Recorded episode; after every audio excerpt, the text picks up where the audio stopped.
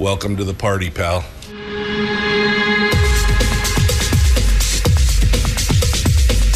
The, the Michael Dukes Show. The greed and the entitlement is astounding to me. What more could you want from a low budget radio program? This is a dumpster fire. That was just BS. It is time to get a new perspective. We know just what you need, and we've got just the cure. Open wide and prepare for a steaming hot cup of freedom. I just don't fathom it. The Michael Dukes Show, streaming live across the world. across the world uh, on the internet at michaeldukeshow.com, where uh, I have the uh, links to the audio only live stream, to the uh, podcast available pretty much wherever you find podcasts, including iTunes, Google, and uh, Spotify. And of course, uh, links to all our social media sites as well, where we simulcast the radio show every day uh, including on Facebook and YouTube. And also broadcasting across the state of Alaska on this, your favorite radio station and or translator, FM translator. For those of you who are wondering, good morning and welcome to Thursday. It is uh, just another beautiful, beautiful day. Although today, I mean, the weather cannot make up its mind. Yesterday, near whiteout conditions, uh, for uh, halfway to Anchorage uh, this morning, and uh, the, t- then last night it was hailing, hailing these little tiny snow pebbles, and now this morning it's uh, thirty-seven degrees outside right now. So it can't make up its mind. It just cannot make up its mind. But that's okay. Uh, I think that um, I mean I'm gonna I'm gonna go out on a limb here and say that I think that winter uh, is finally coming to an end. Uh, maybe I just jinxed it for everybody. Maybe that means that the the the marmot went back into the hole. The gopher went back into the hole for go groundhog, marmot, gopher, whatever it is. Went back into the hole for one more week. But uh, I mean, I, I think I think it's coming. Uh, I think it, I think it's coming. Uh, so we'll see. Uh, we'll see what happens. But uh, that is uh, what's going on. Um, it is very very interesting day today. We got a we got a full boat uh, going on uh, this morning. We're going to cover just a couple of the headlines that are going around. There is some crazy stuff happening uh, in the school districts that we're going to talk about this morning. Um, and then we're going to uh, dive right into it with JD Tuccille, who is the uh, former managing editor at Reason, and he's now a contributing editor at Reason Magazine. Um, he had an article that he wrote um, just, well, I guess it came out just yesterday um, because I subscribe to his newsletter, The Rattler, which is an email newsletter uh, that means I get to see JD's newest stuff, uh, which is so cool. Um, but he's talking about the urban rural divide.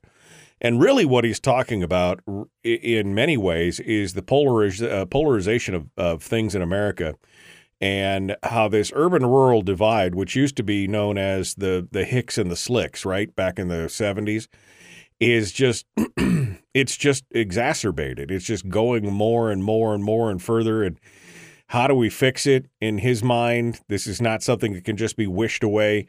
Anyway, we're going to have a discussion with him about this. This is a great article over at Reason, which I am posting links to in the chat room right now.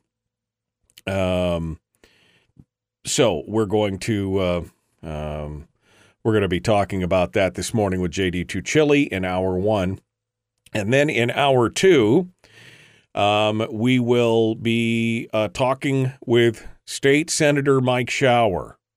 I mean it this time. I I mean it this time.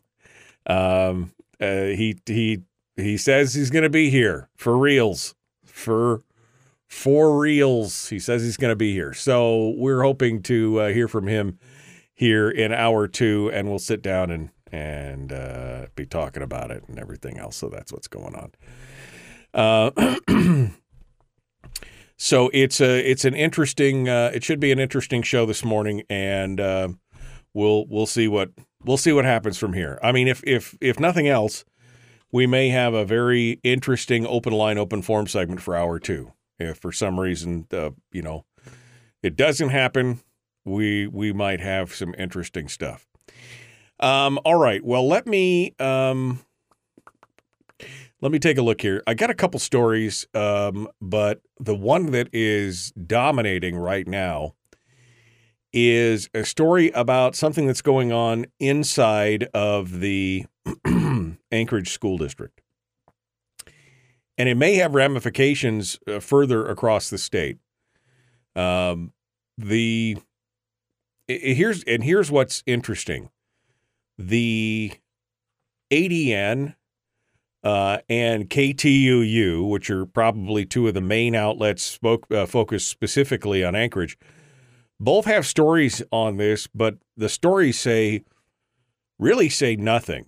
Um, the Alaska Beacon, which is more of a statewide outlet, uh, d- doesn't even seem to be mentioning it right now.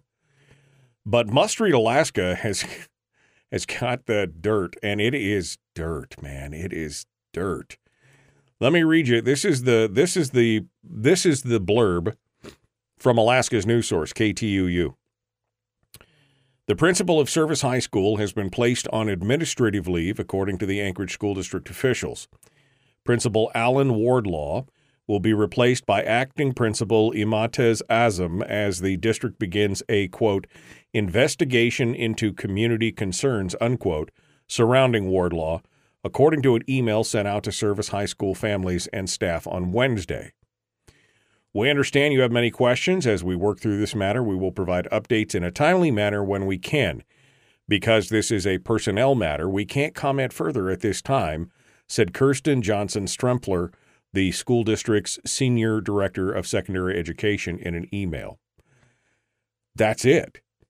That just that there he's been placed on administrative leave and they will keep you updated.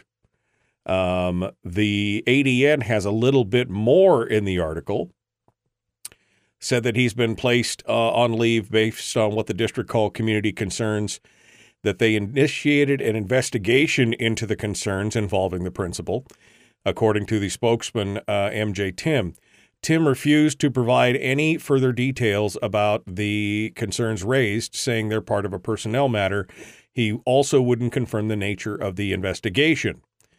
Wardlaw was hired by the district in 2015. He's been a principal at Service High since 2021 and worked as an ass- assistant principal and teacher at Clark Middle School. Uh, officials announced its change in the message, again going back to the email from Kirsten Johnson Strempler and the district's senior director of secondary education, and that they are installing the acting principal. And that's pretty much it. So, the, I mean, it says a lot while saying nothing. Um, a lot while saying nothing is basically what they have going on here. So then you peel over to Suzanne Downing and Must Read Alaska. And she had a story that came out early yesterday that started talking about this. Um, and the story goes something like this Screenshots of text messages said to be between school administrative employees at Service High and Clark Middle School are swirling through social media in Anchorage. When asked how the district intends to handle the situation and whether to put any of these school administrators on administrative leave uh, while the investigation is conducted, uh, the must read had asked the school district how they intend to do that. Uh, first, they said that they were ignored, and then finally saying that MJ Thim acknowledged the questions and said they were looking into the matter. In short, the messages appear to indicate that a love relationship gone sour has resulted in the exposure of text messages between two or more people that can be seen as career ending. Parents have asked the district how it intends to address the highly unsavory messages which are accusations that even involve illegal drugs used by senior school officials. uh, parents had reported that they had been ignored as well. Text messages include crude references to women, uh, the use of words that I can't even say on the air. I guess the only one that I could say is whore, right? That's the only one that I could say on the air. There are several of them. Let's just put it that way. Teachers have gotten the text message sent to them, and students and Service High School have seen the messages as well. Uh, Must Read actually received some of the uh, uh, received uh, copies of several of the messages themselves. Uh, then the updated story came out, and again, folks, all you have to do is look at this and realize. I mean, we live in kind of a broken world. There's no doubt about it. This would be reason number 418 why I would really suggest that, if possible, you find an alternative way to teach your students, whether it's homeschooling or learning pods or whatever it is. This probably makes a lot more sense. The updated story gets into it even a little more. Um, the school, after the suspension of the principal Wardlaw, uh, then put out their concerns and said that they were swapping back and forth and getting things squared away, and the investigation is ongoing.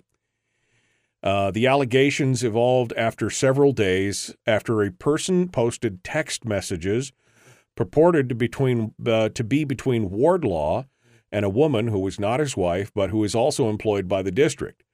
After students started passing around sorted text messages on social media, especially over Snapchat earlier this week, Several parents contacted Rep. Jamie Allard, who serves on the House Education Committee. They said they were getting no answers from the school district and they wanted to know what's going on because their children were being exposed to some pretty raw material. Uh, Must Read had reported that those text messages um, uh, in the previous story that were by Tuesday night being shared throughout the Anchorage School District.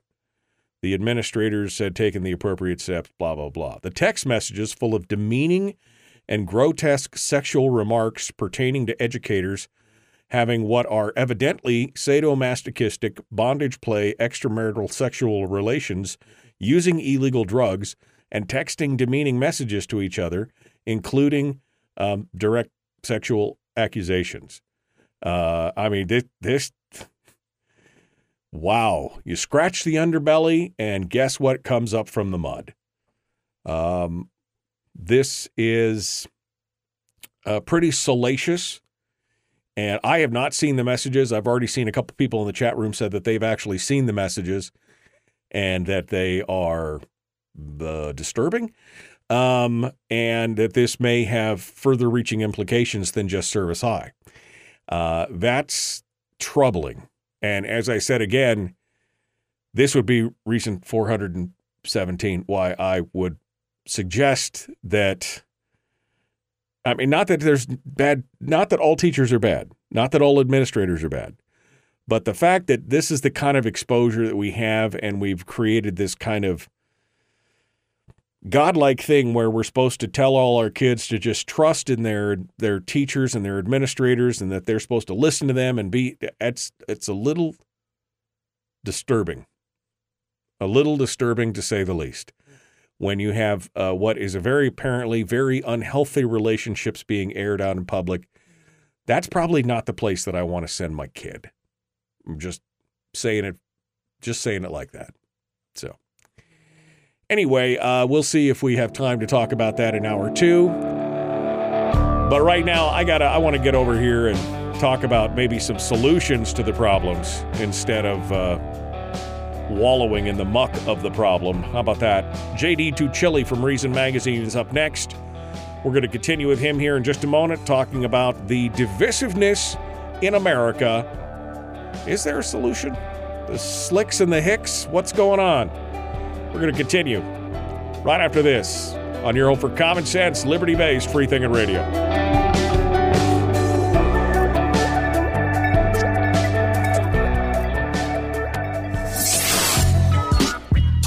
What is that? Common sense. Regularly heard on American radio.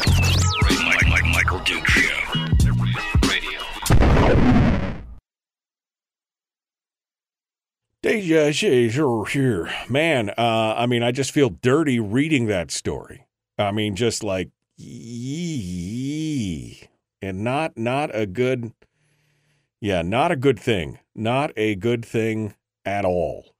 Uh, again, if you needed any more reason why you probably should find an alternative education method for your kids, just get a hold of. I mean, I was reading, I wasn't even reading the actual text, I was just reading some of the synopsises of the text, and I felt dirty. I mean, like, wow, that's. Mm. Um. All right. Uh, let's see nice to have friends around. So there's servicemen. Or uh, Tanana Middle School has something going on. Um, um, assistant principal. Um, I mean, there's Service, Clark, Diamond, Tanana all have major issues going on from drugs to pedophilia. I didn't see anything about pedophilia, but it's it's it's crazy. It's it's crazy. Um,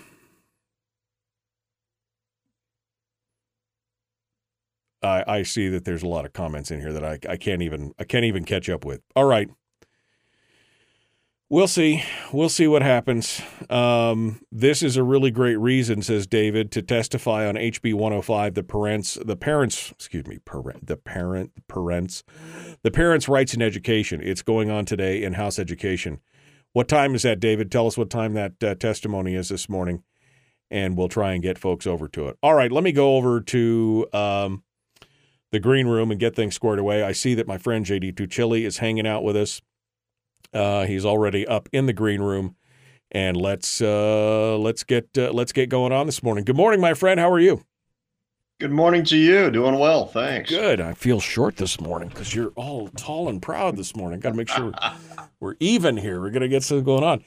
Um, all right. So, uh, I first of all, thanks for coming on uh, um, on short notice. I uh, I read that article yesterday, and I was like, that's that's some good stuff. That's some stuff that we need to hear because I've been talking about the polarization of America for the last 12, 13, 14 years, how it, you know, I remember back in my day, we didn't seem to be quite so against each other, you know, although that's not really true. I mean, you know, the, the rose colored glasses of nostalgic hindsight, we were still divided, but I just don't think that it was as on the sleeve, right? It wasn't just out in the open as it was. And we were also more tolerant of each other, even if we disagreed.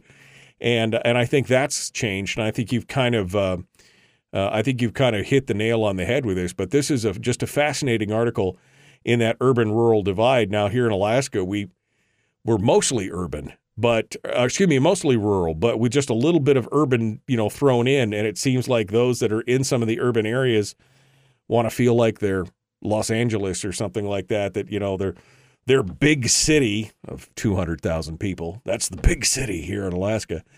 Is uh, you know is just like some of these other things. So I think it's a good time to talk about this uh, and uh, kind of look at it and uh, you know look at the solutions and and you know how decentralization is going to play a big part in this. And we're seeing that. I was watching, I was watching an uh, um, uh, a YouTube video yesterday about one of my favorite authors, Brandon Sanderson. He had a hit piece written to, uh, on him by Wired magazine that was just horrific, and um, and it was one of those things where they basically just said, well, it's the other. They didn't like him, not because he's popular, not because he's anything else. He just didn't fit their little niche. And so they wrote this hit piece on him. And it's just like tearing other people down. We got to stop that kind of stuff. We got to find that middle ground if we can. So uh, we're about 40 seconds out. If you'll hold the line, we'll be uh, jumping right back into it with you here, okay? You got it. All right. JD Tuccille, our guest. Oh, hey, you heard it. The Michael Duke Show, ready to go. He's got the big cup of Joe, and uh, we're all ready to uh, get things ready to rock and roll. Please do me a favor, if you would. Would you like and follow the show page here on Facebook? Or if you're on YouTube, hit you the subscribe and ring the bell. Uh, and uh, we'll uh, you'll get notifications every time we go live. It's time to jump back into it. The Michael Duke Show, common sense, liberty based, free thinking radio. Here we go. Let's do it. The Michael Duke Show. Not your daddy. Wait, sorry. Not your daddy? Ooh, not your daddy's talk radio. Huh. Whew. I was scared for a second. Thought we were going down. Here's Michael Dukes and the show. Not your daddy. That's right. I got five kids. I don't need any more. I'm not your daddy. It's not your daddy's talk radio. It is the Michael Duke Show, bringing all different kinds of viewpoints in. And uh, joining me this morning to help me discuss this and more is contributing editor for Reason Magazine, JD Tuccille, who uh, is one of my favorite contributors over there at Reason. Uh, and luckily enough, I've subscribed to his new newsletter, or, or I don't know if it's a newsletter or an RSS feed. It's called The Rattler. And basically, it takes his latest works and dumps them right into your email box, which I love uh, because sometimes I just don't have time to go over to Reason, you know, unless I get the nudge. And he wrote an article yesterday that was published yesterday talking about the urban rural divide. And it starts out discussing what we talked about uh, on Firearms Friday about those two lawmakers in Tennessee that got ejected from the legislature for their grandstanding and breaking decorum rules and doing everything else over gun control. And JD says that's just a that's just a symptom of a larger problem. And he joins us this morning to talk about that and maybe some potential solutions. I don't know if the truth will out, but we'll find out here this morning. Good morning, sir. How are you? Doing well. Thanks for having me on. Well, I, as always, it's my pleasure. Uh, you, uh, you, and your fellow cohorts over there at Reason do such a great job, and I'm always trying to highlight you as much as I can, uh, especially outside of the mainstream media, because you guys at least tell it like it is. I may not always agree, but isn't that what's supposed to happen? Kind of a marketplace of ideas where we can find things we can agree and disagree with, and and you know sharpen our arguments, so to speak. I think that's uh, what we're supposed to do. And that's really at the crux of what we've got going on here. We've got this diversity of opinion that is no longer a live and let live diversity of opinion. It is you either agree with me or you are the enemy, and I must destroy you in verbally or mentally or financially or whatever it is. It is the divide that is in America. And I was just saying during the break that, you know, back in my day, uh, doing the old man thing, that we could disagree and still get along. But today, that's just not the case. And you start off with a Tennessee issue just to prove your point. So let's get started. Well, absolutely. I mean, you had two legislators. Uh, there were actually three altogether who protested on the floor of the state uh, state house in Tennessee. Uh, they were in favor of gun control. Um, as it turns out, all three of them represent urban districts in Tennessee, and the Tennessee legislature is dominated by uh, rural lawmakers. The rural lawmakers are all overwhelmingly Republican. The urban lawmakers are overwhelmingly Democrat, and that's actually come to see, be the face of politics in the U.S. now. Is that uh, our polarization is extreme. It is geographical, but it's not the red state, blue state thing that we often see on the map. It's really urban versus rural. And the two major political parties have, have uh, accommodated themselves accordingly. Uh, the Democrats are urban and suburban. The Republicans are rural and ex-urban, the, the farther suburbs, further from the city. Um, and we have very polarized politics based upon very different ways of life.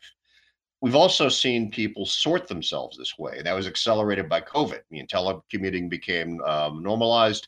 So people, more than even in the past, were able to move from where they had had to uh, live in the past to work to where they felt more comfortable, where they fit in. Right. That's a phenomenon, phenomenon that's been accelerating for about 25 years. So what you have is you've got people who are trying to live by very different means, have very different values and ideologies, and they're also trying to impose each other's will on um, on the opposing party because we have an extremely centralized political system, very top-down decision making, uh, either by the federal government or in state capitals, imposed by whoever the victor is on uh, those who resent the rules live in ways that make the rules kind of nonsensical. Um, and that foments conflict that, frankly, doesn't need to happen.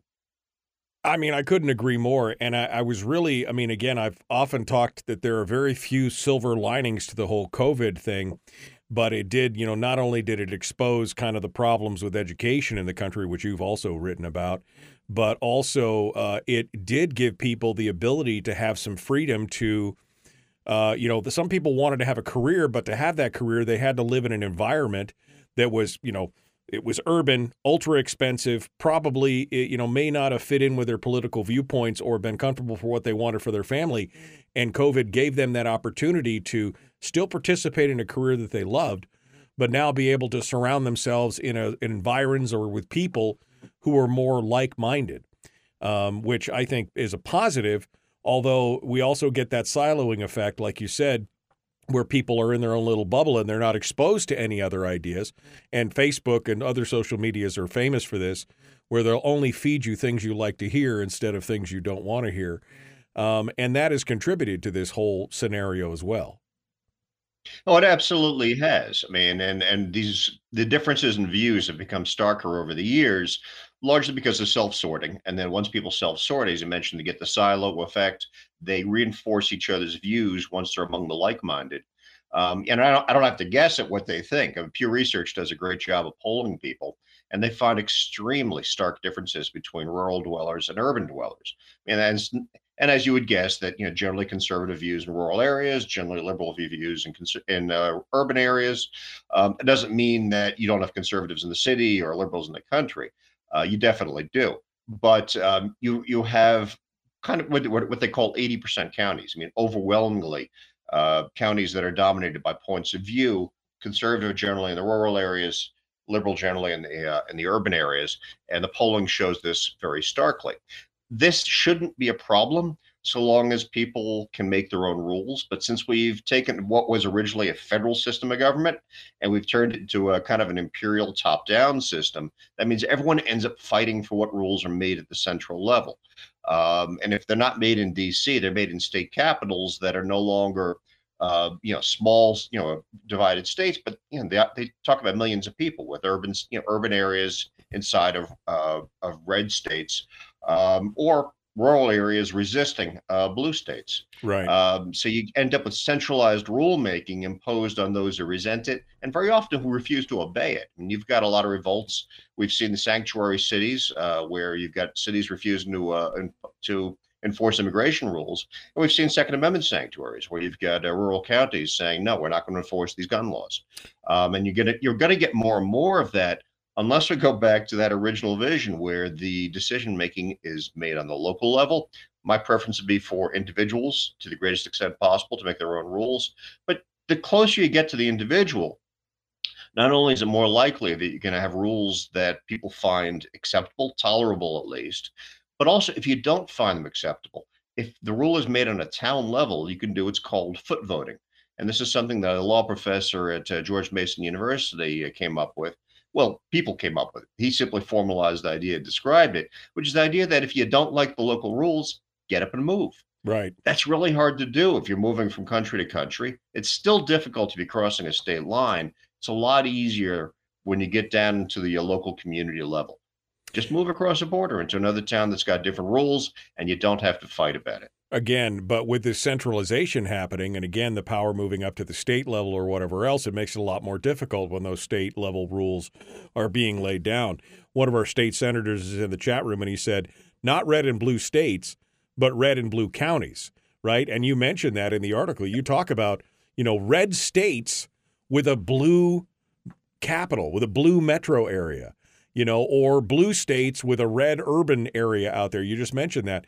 And that's where it's at. It's that divide that's starting out there. And people who are in rural versus urban areas have completely different mindsets about the role of government, about self sustainability, about many different issues, even going so as far as to looking down into what the school districts in these areas uh, are focusing on. You talk about that.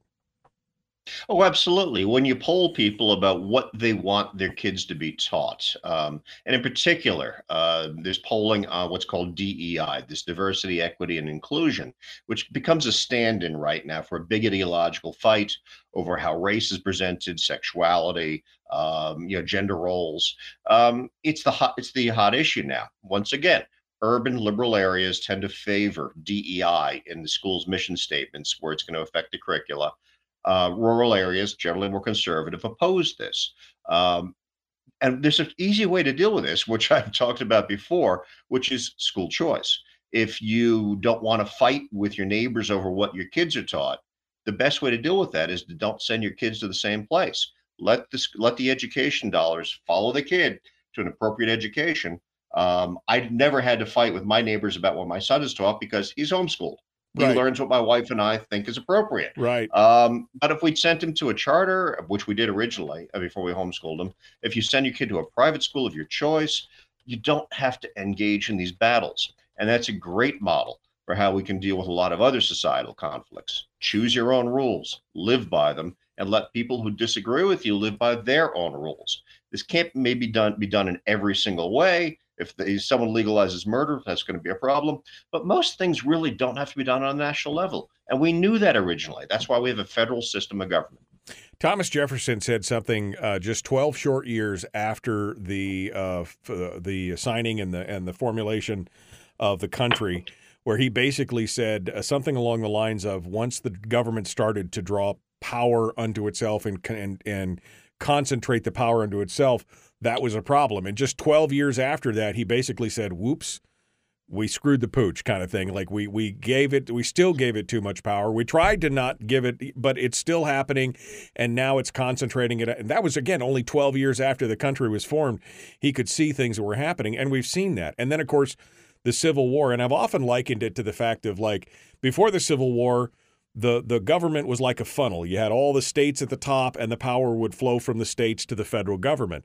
And as soon as the Civil War was fought, they're like, nope, this is how it goes. And it turned around to be a pyramid with the federal government at the top, giving power back to the states. And now we're seeing the same thing happening in states at local communities, you know, kind of saying exactly what these communities should do and everything else. And it it that centralization, it's got to flip at some point, doesn't it? I mean, don't you think that at some point It abs- people are going to, you know, push back against it? It absolutely does. And I think we're seeing that pushback in the form of the sanctuary cities, in the form of uh, Second Amendment sanctuaries. We saw it even earlier with marijuana laws. Uh, Mendocino County, California, uh, the, the uh, county attorney there 25 years ago refused to enforce marijuana laws and made it a safe haven for marijuana. There's no particular reason why a lot of these rules should not be decided on the local level. I mean, as a libertarian, my preference would be that everyone gets liberty protected for them on an ongoing basis. Everyone should enjoy the fruits of the Bill of Rights. But if we're going to have these growing conflicts, if we're going to have these ir- irreconcilable political battles, and at the same time we're self-sorting into geographically distinct communities of like-minded people, the solution seems to present itself as simply letting these geographic areas live by different rules in large areas of life and you're going to find that the rules they select are going to be more amenable to the populations than they would be if they were imposed by somebody who lives and thinks very differently than those who predominate in that area. Uh, JD Tuccille is our guest. He's a contributing editor for Reason Magazine. We're talking about his latest article, uh, which was just posted yesterday, that says Spat Among Tennessee Lawmakers Illustrates a National Urban Rural Divide. And um, it's something that we've talked about on the show quite a bit, and we need to continue to discuss it. When we come back, we're going to talk with him about how this divide cannot just be wished away. It's not something that we can just say, well, I hope it goes.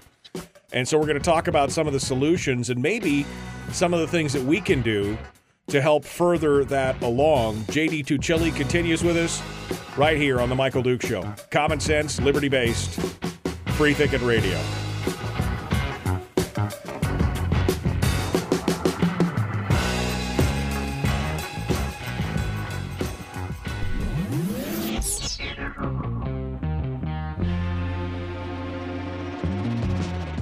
Running on 100% pure beard power. Oh, also some coffee.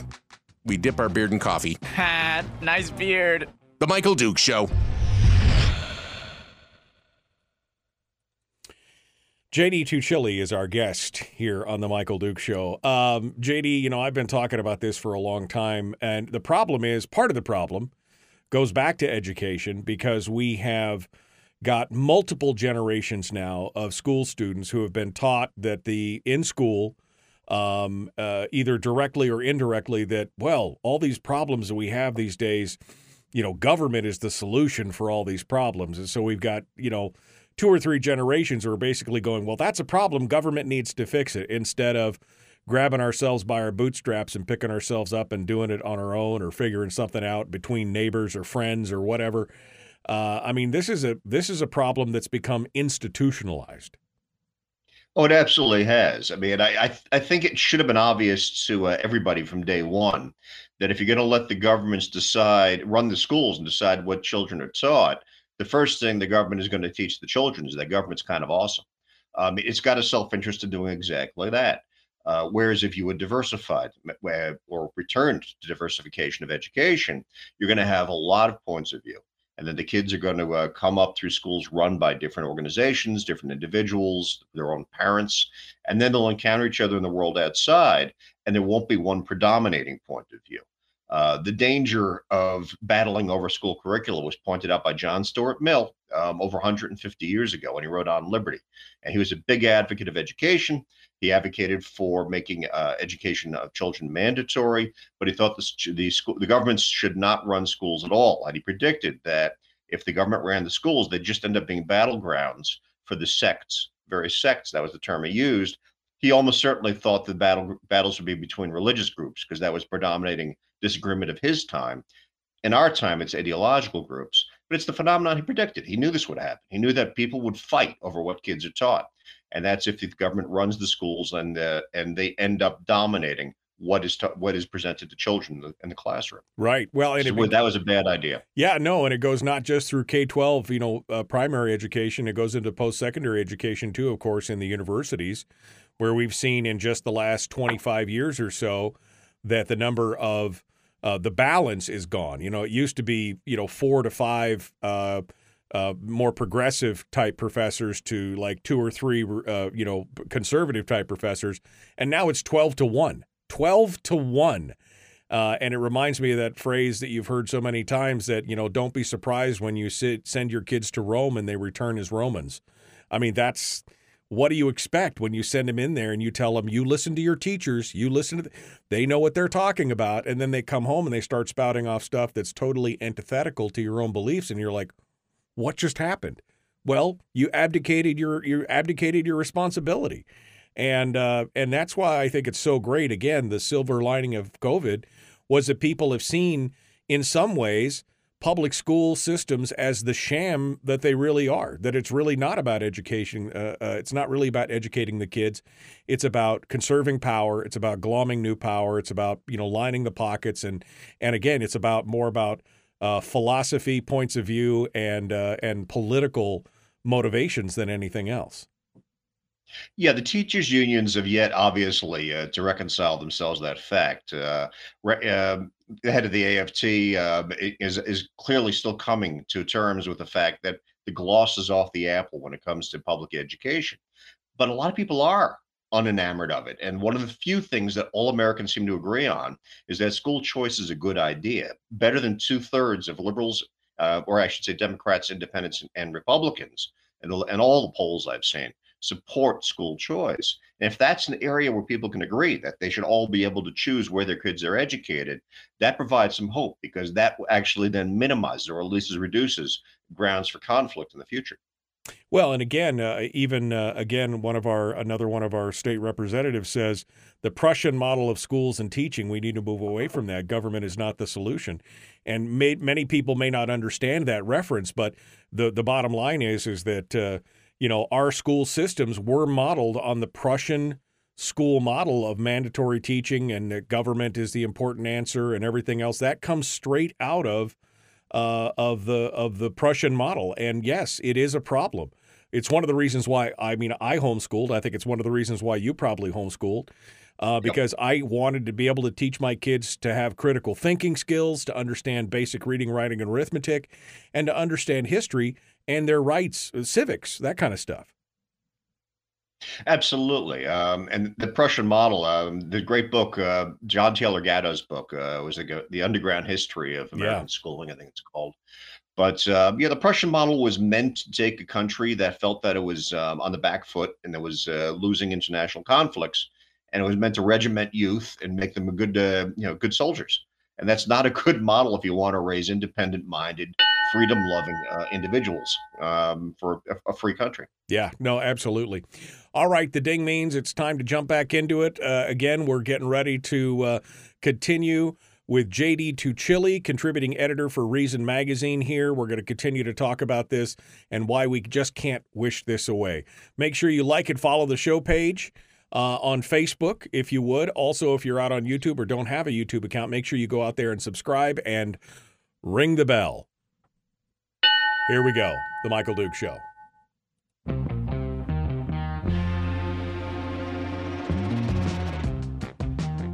The Michael Duke Show. Seriously humorous with a pinch of intellect. pinch of intellect. Sorry. That is humorous. Here's Michael Dukes.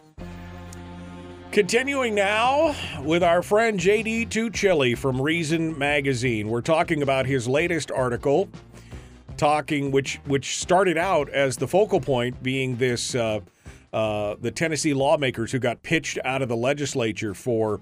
Uh, well, it was lack of decorum. It was, you know, protesting inside the chamber. It was a lot of different things.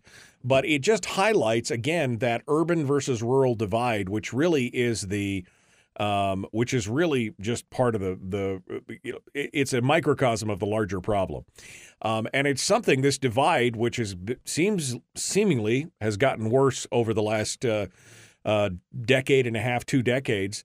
Uh, it's not something that can be wished away, and you talk about that in your uh, piece as well, JD. Um, people want it to go away. A lot of people would like it. I mean, I'd like to.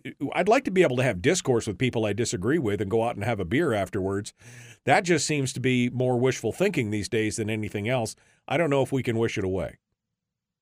We absolutely can't. I mean, I think one of the things that has made these conflicts so intractable is that one side, uh, urban dwellers, have kind of been waiting for the uh, rural side to kind of dry up and blow away on the assumption that uh, you know these impoverished, uh, dead end, uh, you know, you know, losers out in the country are just going to become wither and become less of a concern. Now, where the city is going to get their food and water after that, I've got no idea. But I don't think that one was thought through. And the fact is, that's not going to happen anyway. There's an urbanist named Richard Florida. Um, some of your uh, re- some of your listeners have probably heard of him. Pretty well known for uh, studying, uh, you know, American society. He's now at the University of Toronto, and in 2018, he put out a report looking at uh, the rural urban divide, what we're discussing right now. What he found is that uh, rural areas are no less or no more uh, dynamic and diverse than our urban areas. Some are thriving, some are doing extremely well. They actually, uh, in rural areas, have much higher level, levels of entrepreneurialism than you see in urban areas. And the, business, the startup businesses tend to last longer. So there's no way you can hope that the rural areas are going to blow away. And that was before COVID made it easier for people to relocate to where they want to go. And you've since seen a decline in urban population. People have moved to mid-sized cities, subur- suburbs, and also rural areas. I see them in my area now. They come out here and they're wondering exactly what they're going to do with that dirt road in their BMW. But they eventually adjust, or they don't, and then they go back home. But um, uh, you know, the uh, fact is the rural areas are not going to disappear. So that these problems, these divisions are actually going to deepen. Um, they're going to continue. And we have to resolve them and not hope that one side simply disappears and evaporates in the future. Because they're not going to. I mean, it, you also talk about it's not just the rural areas that, you know, wax and wane. Some are great, some are not. The urban areas do as well. Uh, and so there has to be a synergy there. Uh, some people are happy living in cities, living on top of each other. Some of us find that to be one of the most horrendous things we could possibly think of. Um, and so there is that. I mean, there's an, a, already a philosophical divide amongst those people, but we've still got to have that symbiotic relationship. As you point out, if the rural areas dry up and blow away, where are you getting your food? Where are you getting your water? You know, and if we want to have nice things or go to see operas or plays or movies or the arts or things like that, those are more focused in many of the urban areas. So there's got to be kind of that balance between the two. And we used to have a little bit of a better balance. I mean, will it will the pendulum swing back? Uh, what's going to happen?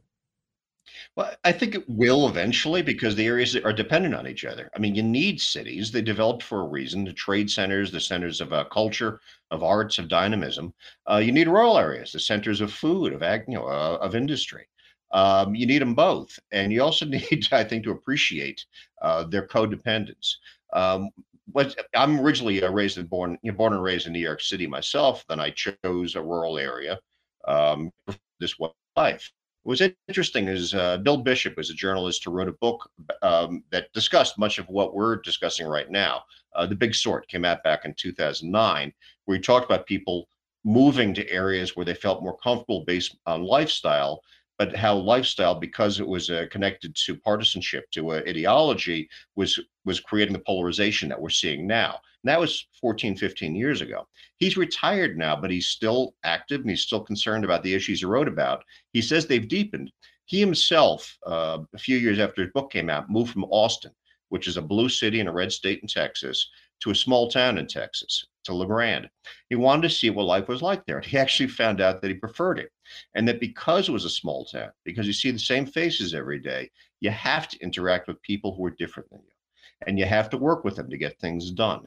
And it actually enforced a level of, of uh, manners and of tolerance that uh, wasn't necessary in an urban area where you can even where you can silo even more so because of the large population because you can self-select an urban area for like-minded people and ignore those who are different than yourself who think differently than you that wasn't a luxury that was available in a small town where the mayor is also the clerk at the grocery store something he actually pointed out in an interview last year so um, i think that appreciation that he found by moving across the divide settling in another area is something that's going to have to come to the rest of the country because we do need each other. And that appreciation would actually be encouraged if we were to decentralize power and let people just live according to their own rules and stop fighting about it. And if you want to go and make fun of people, you know, in the future by driving out to the country or driving into the city and seeing folks living in ways that you wouldn't like, that's fine. That's peaceful. And then you go back home, you live according to ways that you do like. And we talk about the decentralization, and really that's the crux of this whole matter. And we've seen a move uh, across many spectrums into decentralization, whether it's the gig economy, whether it's in the publishing industry, whether it's in, uh, I mean, just you could just name a dozen different things that where the power has started to be, you know, decentralized away from the major conglomerates, and that needs to move in on the governmental side as well. We don't need, and this is something that Alaskans really hate. You've got some bureaucrat in some gopher hole back in Washington D.C. decreeing what you can do up on the Charley River, up, you know, 150 miles from civilization, 3,000 miles away in Alaska. And they're like, this guy doesn't even, he doesn't even know what he's talking about. But that's the kind of problem that we have. And it's not just the feds, it's the state as well. We need to have more of that decentralization. And I think more and more people are embracing it. Well, I agree with you. I mean, Arizonans are there right there with uh, Alaskans. I mean, our water rights are controlled from DC, and you can have your town or your farm dry up and blow away depending upon a whim, um, uh, you know, set by the uh, Department of the Interior. Um, yeah, that's a big deal. But I think the culture, as you mentioned, is shifting in a decentralized direction. Telecommuting, gig economy, uh, digital economy the culture overall is moving away from large corporations, large communities, even permanent fixtures. I mean, we're creating these kind of networks that uh, shift and morph according to our needs. The government isn't yet caught up. The best thing I think to, for pushing in that direction is the resistance we're seeing the sanctuary cities, the Second Amendment sanctuaries, local communities simply saying, you know what, if you like that, if you want to enforce that rule, do it yourself. We're not going to do it for you. Right. Because the feds really and the state really doesn't have the resources to do most of this. Uh, most of the enforcement ability is at the local level. And if the local level says, no, we're going to opt out, it leaves the feds in the state just kind of hanging there. They can't do much about that. And the more we see of that, the more pushback, um, the likelier I think that that relationship will be reconsidered. And maybe we can help to move, you know, we can at least hope to move in a, a direction of decentralized power where more of this decision making is made closer to the individual. I, I, think it's funny that you know most of these things that are coming down from the government uh, require our you know our complicit compliance essentially. Uh, that we comply or that we all agree and nod our heads. But the most American of ideals is civil disobedience. And you're seeing that in many areas. And it should be the one thing that I think as Americans we should exercise more often be civilly disobedient, uh, you know, on things that are, you know, ridiculous laws, the Marbury versus Madison thing. If it flies against the Constitution on its face, then resist it. That's what you need to do. Um, and we're again, we're seeing that in education and all these other things where people are going, well, we don't need the government to tell us what to do. We can form our own little learning pod or share a teacher or do whatever else we're doing, and all these other things that we just talked about. We need to find ways to push more of the decentralization uh, in every aspect of our life, not just government, but in every aspect of our life, because overall it'll make our lives more robust. It'll make the system less sustainable to cascade failure because we're dependent more on other people and you know folks around us rather than somebody 3000 miles away so final thoughts here as we get down to the last two minutes how do we how, how do we how do we continue to push back and and help this idea uh, this concept of decentralization take root Well, what you just discussed, I like the idea of normalizing even greater than we have now, the idea of just not complying. I mean, in my area, uh, building contractors tend to bid jobs, and they'll do it on paper. Do you want that with or without permits? And if you if you want the permits, it's going to add two thousand dollars to the job in six weeks. It's up to you. And then it's and then uh, if it's very common, then to say I'll skip the permits, thank you. And by and large, it's not an it's not a problem because so many people do it that you get used to it. The inspectors just give up and and they will go away. Um, if you normalize that, do that more areas of life, you push back against the bureaucrats, you make their lives more difficult, and you frustrate them. You make them in, you make them impotent. Then you bring power back to the individual, and you bring it close to yourself, and you find that you're living according to rules that you like rather than those that are thrust upon you, which ultimately I think is what we all want. uh, the whole time again not hurting anybody uh, that's the whole point right you're doing things that uh, breaking Yes. a law that's really not hurting anybody anyway and so why not exercise that most american of ideal which is again civil disobedience against laws that make absolutely no sense which is probably the vast majority of the 200000 pages of the federal register uh, at this point jd tuccille 60 seconds you've also written a piece talking about education and uh, do you prefer that high quality public education and everything else? What else are you working on here quickly? Uh, and tell us about the Rattler before I let you go. Well, the um, the Rattler is is an email newsletter. So if you want my columns delivered to your inbox, go ahead and sign up um, in any of my columns, and it'll come straight to you. What I'm working on now, I've got a piece on negative partisanship, which is kind of an extension of what we're discussing here today. That'll go up tomorrow. And negative negative partisanship is the idea that you choose your team not based on who agrees with you, but uh, who you hate more and want to oppose. We're seeing an awful lot of that in our country right now. And that again would be solved to a great deal by living according to our own rules and not having them thrust upon us. The tribalization of America continues, where you find somebody you don't agree with, and they became they become the them, the other that you cannot even you can't even agree with on anything. Uh, it's it's astonishing. JD Tuccille, our guest. The Michael Duke Show continues. Up next, State Senator Mike Shower. Back with more after this.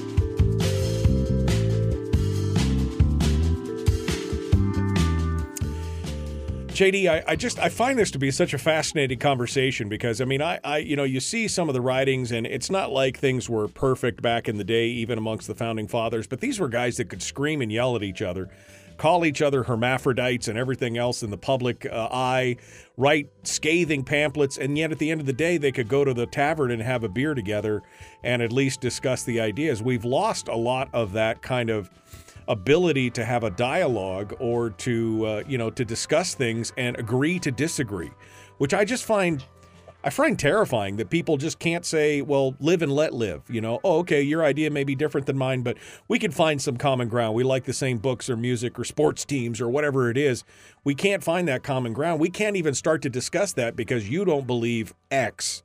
You're dead to me or i wish you were dead kind of thing Yeah, we made the stakes too high. We made the stakes way too high, and we made it too hard to walk away and say, "Fine, I'll just go over here and do my own thing." Um, the sides have decided, no. I mean, I'm going to chase you, and I'm going to make you do what I want you to do. And by the way, I'm going to reach far into your life, and I'm going to affect things that are very near and dear to you, to what you believe, what you value. We, you can't do that when you make the stakes too high. There is no ability to come to a to a common ground. There's no way to compromise because you lose and no one can afford to lose at that level. We got to lower the stakes, and we got to Yeah. make it easy for people to walk away and say, "I'll just do my own thing."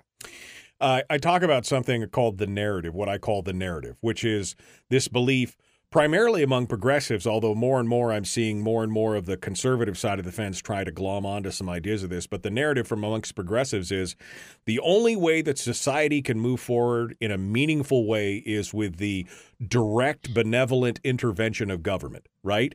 I mean, that's the only way we can move forward as a society. We can't do it ourselves. And so, therefore, they join the government. They become part of it. They want it, the esprit de corps. They want to make a difference. And then they use government as a bludgeon. And it used to be that the conservatives were more hands off about it. But now, they're like, yes, we're going to use the government to tell you what you can do in your own home or your bedroom or whatever it is. And it's it's two sides of the same coin, weighted more heavily to the progressive side these days than anything else. But still, it's a problem. Those of us in the middle who are libertarians who just want to not hurt, you know, don't hurt people and don't take their stuff, as Matt Kibbe says, you know, we just want to be left alone. And every side, it seems right now, wants to weaponize the government against people to make them think and believe and act in the way that they believe is correct.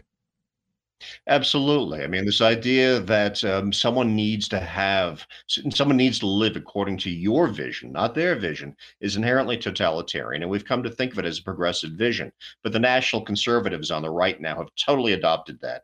They've uh, they just changed what it, how it is that they want everyone to live, and they have a vision for how everyone else should live. They want to impose that. That's what we came to believe progressives wanted. That's what the national conservatives also want, and they're now going to fight now about the mechanism of the state that they both sides need to use to coerce everybody else to living the way they want us to live. That doesn't work. That's again, that's more grounds for conflict. And if you don't learn, if we don't all learn to leave other people alone, to live differently than us, we're going to have endless battles into the future because this is too big, too diverse a country to ever be forced to submit to one vision of the good life. It's time for us as Americans and as libertarians and as people who believe in, you know, constitutional mandates to live our own quiet rebellions in our own lives. That's really what it's about. It's just living our own quiet rebellion against the laws that make no sense and to encourage those others around us to do exactly the same thing when it makes no sense to follow those things. As you said, it's the only way for people, like you're talking about the permitting in your community. It's the only way to frustrate those bureaucrats who have all that power to basically just say, well, nobody's going to pay attention to you. So feel free to issue me a citation because nobody cares. And eventually that's exactly. that's what it's going to have to happen across the country. Yeah, learn to say with a smile, I'm not going to I'm not going to obey that. I'm just not going to comply. Can I get you a beer? yeah, exactly. I will not comply. Here's a brewski. Have a nice day. So that's that's what it's going to take. Uh, JD, as always, I appreciate your point of view. I appreciate your writing, and uh, I look forward to your new article. I think I've been trying to talk about this polarization since really since kind of the start of it. Um, I've stopped focusing on national stuff, and I've started about six, seven years ago. I started focusing primarily on local and state stuff because I'm like, look, we can't make changes out in the national level. I mean, as an individual, you just have very little input on that. Where you can change it is in your community. And that goes back to that decentralization. It's a grassroots from it's a reverse it's grassroots, you know, it's power from the ground up. Make the changes in your community. And then maybe we can see a change at the national level, but we need to do it. That's what we just need to do. We need to get those folks around us on board. Absolutely. Start small. It's a lot less frustrating. Absolutely. JD, thank you so much, my friend. I appreciate appreciate you coming on board, and we look forward to your next piece and uh, talking to you again soon. Thanks for having me on. You take care. Make sure you sign up for the Rattler. Go over to JD's article uh, there on uh, Reason.com, and you can. I'm going to post the link in the chat room right there again, and you can sign up to the Rattler to get his stuff directly into your mailbox each and every time it posts, it'll just pop right there into your mailbox. So go check it out and uh, and uh, and find out what you got going on. All right, uh, Mike Shower, fingers crossed, should be joining us in just a moment. Um, he was full of apology yesterday and said that he would love to come back on and uh, be part of it. Uh, I'm hoping that uh, I'm hoping that he is uh, back at it and ready to go we will uh, uh, we'll see here. I've sent the. I guess I should send this one more time to his email just because I can. Um, let me copy that again, and I'll go over here to the email and put all that in. we'll get things ready to rock and roll. Uh, the Michael Duke Show, common sense, liberty based, free thinking radio. Make sure that you uh, like and subscribe if you would. That would be fantastic. If you would, wow, holy cow, everything got super slow all of a sudden. Um, link and post. Uh, make sure you like and subscribe and ring the bell and do all that stuff. Let's get back to it. Here we go. Hour two of the show.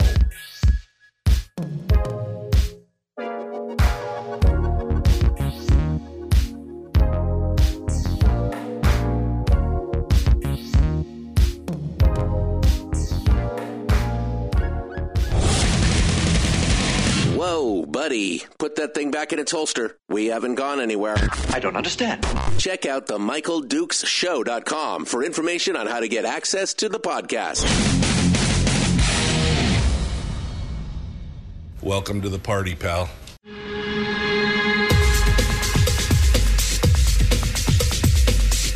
The, the Michael Dukes Show. The greed and the entitlement is astounding to me. What more could you want from a low budget radio program? This is a dumpster fire. That was just BS. It is time to get a new perspective.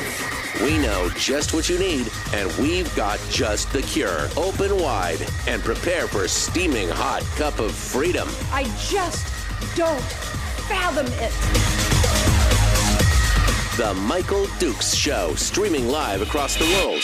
Live around the world on the internet at michaeldukeshow.com and across the state of Alaska on this your favorite radio station and or FM translator. Good morning and welcome to the program. It's hour 2 of the big radio broadcast and we just finished up with JD Tuccille from Reason magazine. If you missed that discussion, oh baby, you should go back and listen to it. It was super good and uh, I really enjoyed talking. Uh, I really enjoy talking with uh, with JD and company over there at Reason. Uh, good discussion about the polarization and the divide in America and the way that we can affect that, which again includes decentralization and uh, kind of that quiet civil disobedience, living lives of quiet rebellion, is what I like to say um, where basically you dis disempower many of these, you know, bureauc- bureaucrats and bureaucracies, and uh, you know, kind of just ignore them uh, because it, uh, in most of the time, it just makes no sense. Makes no sense, and again, contributes to that polar divide that we're seeing uh, across the country. Um, all right, so hour two of the program now, though, and we are ready to go. Joining us this morning. Um, uh, look, hey, I'm I'm happy. It's it's here. It's time. It's ready. It's rock and roll. It's State Senator Mike Shower. He joins us this morning on the program uh, to talk with us about stuff and things. Hey, you're there. What's happening? I'm here today. How are you? Good. How are you? How are you? How are you? I was getting a little worried there. I was getting a little nervous there at the end. How, how how's it going, my friend? What's happening? Getting this slow internet service here, man. It's hard to get this thing working sometimes. Yesterday was totally my fault, but today was just a slow computer day. Okay. So, All right. Well, good. Yeah. A week ago, I told you that I couldn't get my computer to even turn on. So I don't know. Hacked by China, I guess. I'm not really sure. this is what happens when you're hated is that everybody wants to come out there and hack you and do all that stuff. Yeah, that is correct. Um, all right. Well, let's uh, let's get an update uh, and see what's uh, and see what's happened. It's been a while since we've had a chance to chat. Again, I know you're on the outside looking in. I always picture you like that kid at Christmas time who's got his nose mashed up to the glass looking at all the other kids playing in the toy store with all the stuff, and you're just kind of sitting there uh, with your tongue stuck to the window or whatever because it's frozen and you can't do anything. Uh, is that what it feels like, or is it? I mean, are you actually getting some stuff done? Give us a give us a give us an update here on the shower uh, hour. Well, I mean, number one, I am as relaxed as I have ever been, just because I don't have any responsibility for the silliness coming out of the Senate. I have now determined and decided that this is, I don't know what else to call this Senate coalition, but the tax and spend coalition, my friend. That's what it is. This is all spend, spend, spend, define benefits for all my friends. This is uh, increase education spending. This is throw taxes out. They just did one yesterday and the blight tax. Now they're going to hammer people that have properties. I mean, it's just, you know that they don't. I just like this is a tax and spend Senate. That's what it is. Um, so I'm just sitting back from the outside, and one part of me is very happy that I am not associated with this at all and have no responsibility for it because three of us aren't going to stop anything they do. And uh, and at the same time, I'm actually pretty relaxed because I can't do anything about it.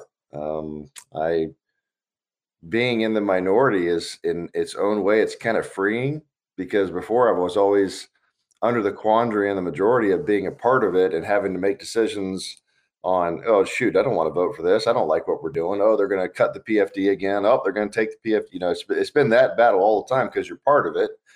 And then that wonderful binding caucus where you're like, well, shoot, if I do vote for that, then I'm going against the will of the people if I don't vote for it, they're going to kick me out and take away my ability to represent the people, right? So you're kind of in that. And now I'm kind of like, yeah, they've already done that. They've already thrown us under the bus and stomped on us. So I'm like, not my fault, not my responsibility. So in a strange way, it's very. This is the most relaxed I've been in year six of being here.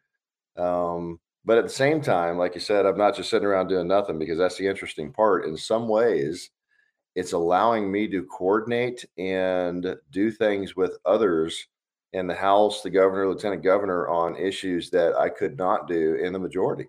Right. Statutory.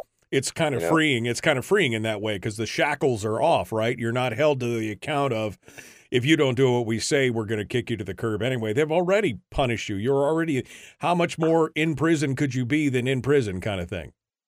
Yeah, they've uh they've already done that. So they they did that before we even started. So um so uh one of the things we're continuing to work on is of course elections and I'm doing that with the lieutenant governor and her people as policy and regulation because one of the things we pointed out years ago we discovered I did not realize how little of our election law uh, our election system is actually codified in statute. In other words, you, they have to follow that. That's the law uh, not the legislature follows the law, but usually, you know, the people that work in the government on the the bureaucratic side have to follow it, and much of it is policy and regulation, which means they can change it and do what they want. So, we are executing many things in policy and regulation that are free administration to administration to do that don't have to be in statute. So I've been working very closely with them for the last few months on that, and some of that's actually taking place we're actually starting to go through, for example, which I could never get out of the previous lieutenant governor and his people and director of the uh, division of elections was, for example, cleaning up or doing something about the almost 200,000 Alaskans data that was um, compromised in those two data hacks. So that's happening now. They're actually going through and putting sideboards and watermarks on that to to highlight those people and make sure that somebody doesn't take their information and use it, you know, in a malicious way um, we have some new people in place, um, which is an interesting thing because sometimes when you get new people, you can get a new direction. We're working on whether we should stay in the ERIC system, for example, because I've told them I don't believe it's valid to be in that system anymore for a number of reasons. Um, and everybody always wants to point out the press was, you might have seen a few weeks ago, the press got all spun up about Carol Beecher as the new director because she was a Republican. I'm like, well, the previous director was far left. You never said a word about that. Right. So that gives us some new direction and some fresh, uh, you know, a fresh breath of air, if you will, somebody that wants to take a fresh look at it and is willing to do so. Uh, and then the last point on that is that Senator Kawasaki, who took over state affairs, um, now that I'm no longer in that position, um, is we've been working with him s- since almost the beginning of the session on another bipartisan bill, like Chris Tuck and I did from the House over the last year and a half and we're working on a, another version of that. And we had a meeting a few weeks ago where we kind of looked at all those core things in the middle that everybody agrees on that need to be done, like voter roll cleanup, like cybersecurity, like ballot tracking. And we're hoping that we will be able to chaff off all the stuff on the outside that people on the left want that are going to be mad they didn't get. People on the right want they're going to be mad they didn't get. But those things aren't going to make it through. But there are a core number of issues, Mike, that people in the, that we go, yeah, those need to happen, and everybody agrees. Um, and so we're working on that. And then once we get that done, we're hoping to go to our House friends and see if we can push a bipartisan bill through and then get that done. We'd like to get it done before the end of the session. That's a pretty, you know, pretty big lift in the next five weeks. We'll see. Um, the judicial selection, I'm continuing to hammer away on. I've got folks in the House that are working it. So that's at least not going to be completely stopped. But of course, I got one hearing on that in the Senate, and that's dead. So that's kind of you know it in a nutshell. We are looking at a small bill um, to kind of look at. It's almost the Mary Fulp bill um, for involuntary commitment when that happened to her a Right, while back. right.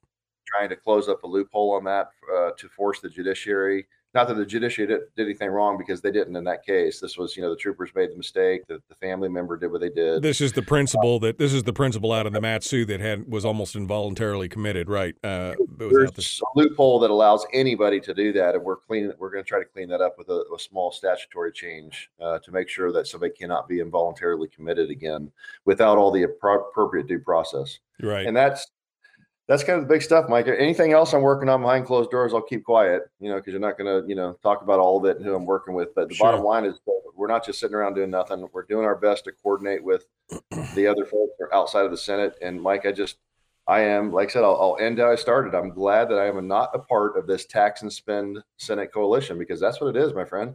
Yeah. This Senate is going to drive us into the ground on um, spending money and forcing taxes. And the first tax is going to be just take the dividend, of course. Somebody I saw comments, I, I, I usually kind of ignore them, but somebody asked about the blight tax. And I'll just say that real briefly what it is, is that what we what the Senate did yesterday, and of course I voted no on it, um, but we got rolled like six to, you know, seven, you know, whatever, six to 13 or something. And it is if a city, municipality, whatever, decides that, um, and they have to make the regulations for it, but this essentially now lets them do it like other states have. They can increase the taxes on a property they consider blighted or a somebody's not repairing it or it's in disrepair. They can increase the taxes by up to 50% on that property. So a 50% increase in their taxes and hammer that person, which of course is going to go right to the people that can't afford to do it, you know, in a lot of cases. And, um, and you know how these things can be abused, Mike. It's just another tax. Right. That's why I said tax and spend Senate. It's another tax, and they passed it. And Yeah. there'll be more coming. So you just watch. Just watch. Well, the we'll big, see. yeah, the big problem is is that it does not define what blight is in statute. That leaves it up to the interpretation of uh, any assembly or city council or things like that. It's that's the main problem. now of it, Yeah, Given them, you've given them the gateway, like a gateway drug, to go on later and do whatever. Because that's the word salad that somebody in here uses a lot yesterday. Oh no, it's going to be fine. It's got all these protections in it. No, it doesn't. Because once you pass it, it's it's like legislative intent. Then the city councils and the assemblies, God help you with what they're going to do. yeah, Because they'll just we do this, that, and the other. The legislature's never going to look at it again. yeah. They're going to find this off, and, and cities will do all kinds of stuff with it. So there you go. There's just another tax passed by the Alaska State Senate. Yeah, let's go back real quick here to the division of elections because one of the things that you were fighting out with the previous administration, um, previous lieutenant governor, was this uh, reporting and the um, uh, the uh, office uh, OMB's report. Uh, are you going to be able to get that report finally now? Do you think is that uh, coming your way? Are we going to be able to see what was discovered by OMB when they did the investigation, or what's what's happening there? There are still people from the previous administration, Mike, that are around. Those people are still influencing, is the best way to say it. I think the new people that are here. And so the battle continues on trying to get that little report that was produced um, for public consumption that Commissioner Tshibaka was brought to Alaska specifically to do, completed and briefed it in July of 2020. I have put in the request for the email showing that that is in fact the case because I continue to be told, well, it wasn't made for the public consumption. Commissioner, former Commissioner Tshibaka has mm. told me, period dot, no equivocation whatsoever, that that report was made for public consumption and the emails prove it. So no, I don't have the report yet. I cannot definitively say that I will get that report yet. I hope that I do. I want it for the one reason, Mike. At this point, I'm I want to see what those 18 recommendations are, uh, so that we can make sure that we're correcting things that she had the resources and the ability to look at and see these were the things that need to be done better, and see if we're we're hitting those with any legislative changes. So, long answer to your short question, my friend, is I don't know yet, and I still don't have it in my hands, and we're into a new four-year term and we have some new people in place and i'm hoping that the old guard that's still around is going to um, not influence them enough to allow me to get that uh, report but you know mike there's still the path of a subpoena um, getting the emails to prove it and show them that and hope that they won't be caught up in this so i don't know that's a long answer mike because i really don't know what to tell you i've been frustrated for how many three years now with this Right. three and a half years. This should be a no brainer. They should look at me and go, Mike, here it is. Bam, take a look at this. Yep, this is what we did. This is where we screwed up or this is where we're weak and this is where we did okay. It's simple. Said it before, Mike. It becomes a scandal when you hide it because then it seems like you're hiding something. When Well- you just put it out for everybody to see, they go, "Okay, great, now fix it." Yeah, well, I mean, like you said, you got a copy of the report that had almost everything redacted from it. Um, uh, here's the thing: the buck stops at the top of the chain, and uh, Nancy Dahlstrom is the lieutenant governor. She should have the authority to release it. Uh, she should be able to override any bureaucrat that's down there in the division of elections, especially with emails saying that it was supposed to be for public consumption. So maybe we need to be making some calls to uh, Dahlstrom's office and saying, "Hey, we need uh, to see this report that was created and has been there since 2020 and nobody wants to release. It'll be interesting to see what the report actually says because you'll see who was trying to protect what, I think, based on the information that's in there. But uh, I mean, we got to find a way to get this information out there. They did the report. We need to see it. We paid to have it done. We should ha- we should have access to it. Well, I, I hope I hope Lieutenant Governor Dahlstrom will. We haven't had a lot of direct conversations about that specifically yet. Frankly, Mike, I'm just trying to move on the issues that we already knew that we through research um, in the last you know five years of work on this that that need to be done. Um, she is aware of those things. We've discussed it briefly. I haven't made it too much of a point yet.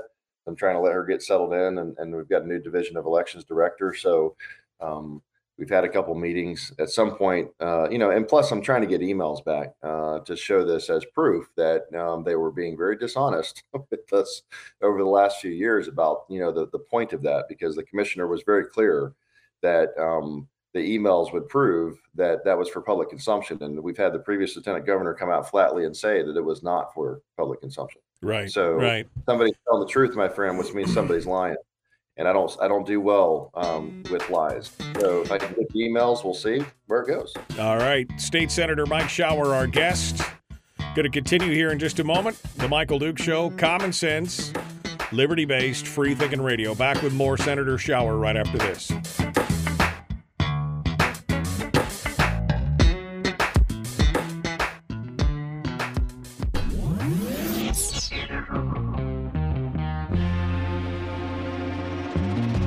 Listened to by more staffers in Juneau than any other show.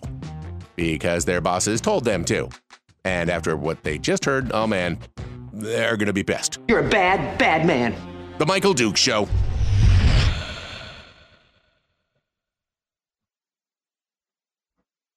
Okay.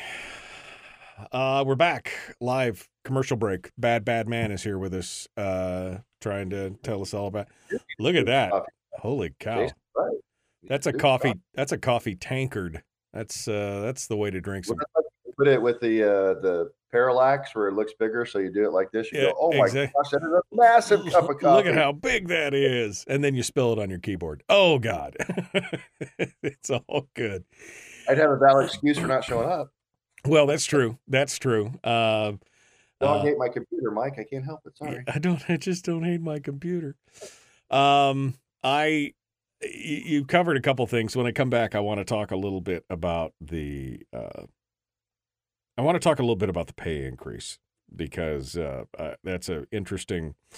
It's interesting to see, and some of the things that I'm hearing down there from other little birdies in Juneau. Um, I- I'll get your I'll get your hot take on it, and we'll we'll see what you uh, have to say from that. But I want to go back to this blight tax thing for a second because I had a full on rant about this the other day. Um, having served on a borough assembly, and we had over the course of the five or six years that I was on the assembly, um, there was uh, several times where people would come in and they were complaining about um junkyards. Right, that was the that was the big thing. Junkyards, these properties where people brought wrecked cars and they did whatever they wanted to do on it. Ironically enough, though, it was funny because most of these times people had moved into the neighborhoods knowing that the junkyards were there and only wanted the government to come in after the fact and then clean up because it, they would appreciate their property values, et cetera. I could see the detrimental effect that this blight amendment could have, especially since there is no statutory definition of what blight. They're going to leave it up to each community as to what it is, um, and uh, that is it's terrifying to put that in. And we were just talking with JD Tuccille about uh, decentralization and how states are telling communities how to live and things like that. And so, to one point, I agree that each community should kind of have its own have its own um, say in what's going on. But I am terrified at this point to give bureaucrats and elected officials any more power over our private property rights than they have already. Um, I could see this being weaponized. I could see it being weaponized. Um, Yeah. it's a it's a problem. Yeah, Mike, look, this came from Senator Dunbar. Far left progressive, off the Anchorage Assembly, wildly far left assembly. Is it any surprise that a guy from Anchorage who's a far left progressive is going to put in another tax? Is it any surprise that a tax and spend left of center Alaska Senate coalition controlled by Democrats is going to be a tax and spend Senate? Is it any surprise that a guy that came from Anchorage with a city that almost makes Berkeley look moderate that wants to be able to get more money into their hands to do all their social programs and the homeless and everything else they're doing. Of course, they're going to go after anything they can. That's the point. Yesterday was, oh, this is going to help with economic development. This is going to make the city a better place to live. No, it's not. It's going to take more money from the very people that are probably in some cases struggling to make that property, you know, good because their their business was hammered because of COVID policies by the very same progressive assembly, or the high taxes from that very same assembly or the homeless problems created by that very same left wing, you know, assembly. And now they're going to come after more taxes from the very businesses, right? Are there some businesses, Mike, that leave all the junk cars in the yard or that um, don't take care of property? That, of course, there are.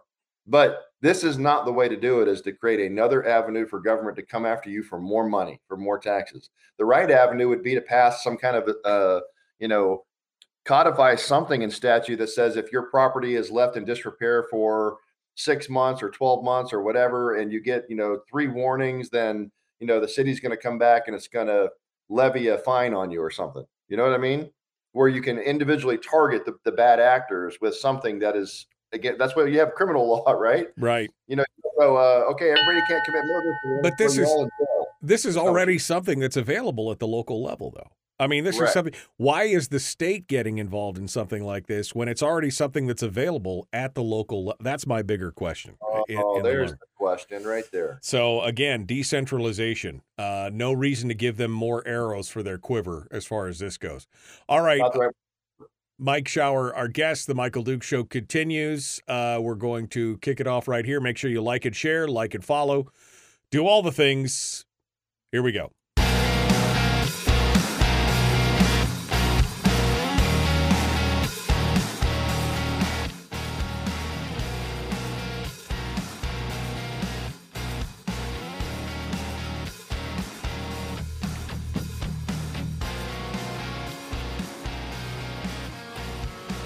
Continuing now with State Senator Mike Shower on the Michael Duke Show. Uh, Mike, I want to talk a bit about. I want to talk a bit about tone deafness. Somebody being unable to read the room. Um, we are in a state that's still suffering. We were in a recession before we went into COVID. We're still struggling. We've obviously got huge fiscal problems in the state budget and have had and, and they're just they're not getting any better, they're getting worse. And yet we've got a legislature that rejects the suggestions of the uh, of the compensation board because and it was quoted in the newspaper as saying, I don't see a race for legislators in there, so I'm not going to vote for it. And then of course the whole board gets replaced and wiped out in a matter of hours. And the next day, they come up with a new presentation increasing legislators' pay by 67%. Um, and making sure, you know, legislators now make up to, with per diem and everything else, make up to $125,000, $130,000 a year. And that just seems very, very tone deaf. And then I hear the inklings about people saying, well, yeah, there's members of the Senate, especially who've been there for years, that want that to go up because they're getting ready to retire and they want that top three year thing because they're on the they're on the they're in the PERS system and they want that top three year thing so they can get a good, healthy retirement. Um, and it's this kind of self interest that we're and I'm talking about people like Gary Stevens uh, in this specifically um, which is the name that's been bandied around to me as one of the ones, the prime movers and shakers behind this. What are your thoughts on this increase, the whole showdown, the way it went down, the refusal of the first one, the removal of the board, the you know all this other kind of stuff. What are your thoughts on this and kind of the tone deafness of it? Well, I don't know all the ins and outs of what happened with the board. Wasn't part of it. Haven't specifically dove into that because it got my hands full with all the other stuff as far as strangely judicial election, working with the House, et cetera. But it doesn't feel right how that happened. If anything, even if it was going to happen anyways, Mike, it probably shouldn't have happened at the timing with the timing that it happened. It certainly didn't look um, good to, to uh, for a board to be let go and then come back back with the answer somebody wants, um, legislative or otherwise. So it definitely, you know, um, kind of has that uh, public relations appearance that didn't didn't seem to go over very well. I'll give you that one for sure. As far as individual legislators, what they're doing with this, I have no idea because they're not talking about it. And my guess is they don't want to talk about it because they probably do know. You know, you say tone deaf by just doing it anyways, but uh, they're not necessarily, you know, naive to what's taking place or how that's going to go across with the public or, or in the media. So they're probably not talking about it because they don't want to, right? I will tell you this, Mike, from my perspective, I have consistently, you know this, I've been in your program for five plus years now, six years. I have always um, been opposed to the per diem, the, the rate at which we get that per diem. It ends up being almost $9,000 a month. And on top of that, it is tax free. $36,000 tax free for four months of work is a pretty good gig if you can get it. You add 50,400 of regular pay over the year, which doesn't bother me because that's taxable. That's normal income. Um, so about a year and a half ago, whatever it was, they had another proposal that came up that we actually voted down. And in that proposal, I had an amendment. I, I tried to change it, which actually would have reduced the pay by about $10,000 a year. I'm not opposed to a slightly higher pay increase, Mike, and I'm talking regular pay because it is taxable, it is income, it covers you for the whole year. It could help if it was a reasonable amount, and I don't know what that is. It's fifty thousand four hundred dollars today per year. I think they were suggesting eighty-four thousand. That might be a little high in my my opinion, but something that would allow a professional that wants to work and do this job, especially you know 40s and 50s when you're in the high earning years. I've, I've been very clear here. This is a big hit to me income wise you know, airline pilots that make pretty good money. I give up four or five months of that every year. That's not a small income hit when I'm in my high earning years, which is all I've got. You know, a few years left of earnings before I'm I'm forced to retire. So a a a pay rate that is reasonable to not make people um, avoid this job in their high earning years is good because we want to try to get good people in this job, right? If you can. At the same time, you know, nine thousand dollars a month of per diem is way above the normal rate, and that is excessive to me. So I had suggested we could leave the pay where it was, or even increase the normal pay slightly, and you reduce the per diem. Um, that got shot down, of course. And the other suggestion, I've heard a couple. Rob Myers, Senator Myers has one. I thought it's a good idea. He's like, well, just pay everything in the four months and be done with it. Just put the pay right up front for whatever that rate's going to be, and then be done and you know not the rest of the month. If we come back for special session pay it then you know for the per diem because you got to right. and when you are here you got to pay for a, hotel or how you know so this is almost three thousand dollars a month for this small place for him because it's all you can find in juneau or more if you're going to get a hotel. But i will tell you mike another option that i would suggest if we did this and I'll, I'll put this in depending on how this battle goes is do it like the federal government does. You have a cap for your housing right let's say it's you call it 3000 a month because that's probably not unreasonable for juneau based on costs and you turn in your receipts and you can get paid up to that cap. If you go over that cap it's out of pocket. If it's a couple hundred bucks less great lucky you that that that'd be fine. But you get your your lodging paid for up to a cap and then you get like 70 bucks a day or whatever the, the federal rate is. You know that'd be a couple thousand dollars a month for food because that's what it's for right? Food gas etc now you're talking probably 5000 ish a month which actually would cover cost of living here, doing the job, but not be a big money maker. I think that's that's reasonable, Mike, based because you don't it shouldn't come out of pocket to have to come serve, especially because you got to fly down to Juneau for 57 different legislators to get here. But at the same time, it shouldn't be something that becomes like a prize where people go, I want that job, man. I'm going to get $123,000 for four months of work. Woohoo. I'm like, yeah, that's pretty good gig if you can get it too. So I have never supported where they, how we are paid and how it works out. I think we can do a lot better. And I think we should follow, without reinventing the wheel, things like how the federal government does it for its employees, like the military did. And I think the people would be okay with that because the people I don't believe are going to demand you to make money um, you know, uh, or to force you to take money out of your pocket to do this job. But I think the people also understand that when the average income of Alaskans is about seventy-seven, seventy-eight thousand dollars a year, and you could make one hundred twenty-three thousand dollars for what's really generally four months of hard work, you know, of actual, you know, combined work, probably doesn't sit well, my friend. Which it doesn't, because you wouldn't be complaining about talking about the radio if it was. And by the way, one last point, Michelle was showing me her phone. She's like, "Move us to the road system." Yeah. No, I mean, what about the le- yeah? Again, move the legislature onto the road system. Move the session, not the capital, just the session onto the road system, and you wouldn't have a three thousand dollar one room, one bedroom apartment that you'd have to deal with. You'd have a lot different. Thirty-three. Yeah. 33 of the 60 legislators live within 50 miles of either Wasilla or I mean the Matsu or Anchorage as the location of the session. 33 of the 60 would not get the high per diem, wouldn't need it, first of all, and wouldn't get it. Just do the math on what that saves per month alone. Yeah. I won't do it for you, but trust me, brother, it's millions of dollars a year on just that alone. Yeah. 33 times uh, th- 33 times 35,000, you can start doing the math. That's some real money when you start getting into it. Plus Uh, airline tickets and ferry cost of moving things back and forth, et cetera. et Oh yeah, because you get a what a ten, eight, nine, ten thousand dollar moving budget every year and all that kind of stuff. I mean, it's insane. And you'd all be sleeping in your own beds at night. Uh, well, thirty three of you would anyway. Why not? I mean, just it would also entice other people that otherwise can't afford to, as professionals, go back and forth to Juneau or be there for four months, plus special sessions we seem to be do all the time now. There's other people that would want to serve that I think would. I've talked to some. They go, well, yeah, if this was on the road system, if it was, you know, Anchorage, Matsu, somewhere where I could get to, I would serve. But they're like, I can't afford to go to, you know, Juneau for four months out of the year or five months or six months. So I, there's a lot of positives to moving the session to the road system, Mike. Not just money, but efficiencies, um, access of the people. I, I still think that is a better answer for us. Long. I've never suggested. I've stopped a long time ago. You know that suggesting we move the capital. We don't need to move the capital. Let the capital stay in Juneau. It's the historic capital. It's fine. Let most of the people that work here on the bureaucracy side do all that. It's fine. The session is a temporary thing every year that could move and has moved around and met elsewhere anyways. That's not something that needs to be tied to this.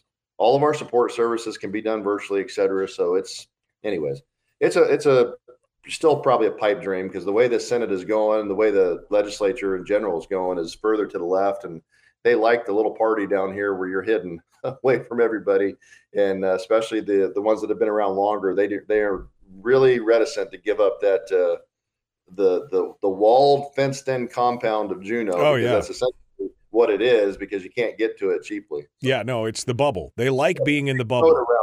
Yeah, they like they like being out of the public eye in that way. They like being able to control who can come in and who who could see him and who could talk to him and doing all that kind of stuff. It's it's It's it's, it's it's just what it's been, and it's a comfortable thing for them. And stepping outside their comfort zone is hard, Mike, uh, for people. And um, you know, I think some of the newer, younger legislators might be okay with that that they're here. But you know, those that have been around a while, they are really, you know, they'd plant the flag and die on that hill as they have. So before. Well, I'd love to. I'd love to see another bill come up. I know Colleen Sullivan Leonard carried one, and I know that there's there's been um, various attempts over the last uh, few years to try and get that session moved. I wish we could get something up and off of that. All right. Well, before we get started on something else, I'm going to give uh, Senator Shower the last segment to do with as he please uh, pleases. We might as well go ahead and uh, might as well take the break because we're here. So we're going to be back. State Senator Mike Shower is our guest. Uh, if you would like to uh, join us in the chat room, you can. It's at facebook.com slash Michael Duke Show slash live. You can go there right now and see it and check it out. Go to my go to my website if you want to join, and uh, we can talk about it. We'll be back with more. State Senator Mike Shower, our guest, the Michael Duke Show, Common Sense Radio.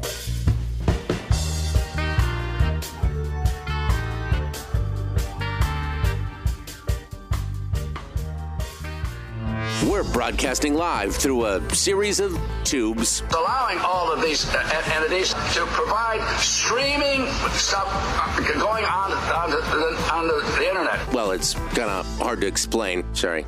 Streaming live every weekday morning on Facebook Live and MichaelDukesShow.com.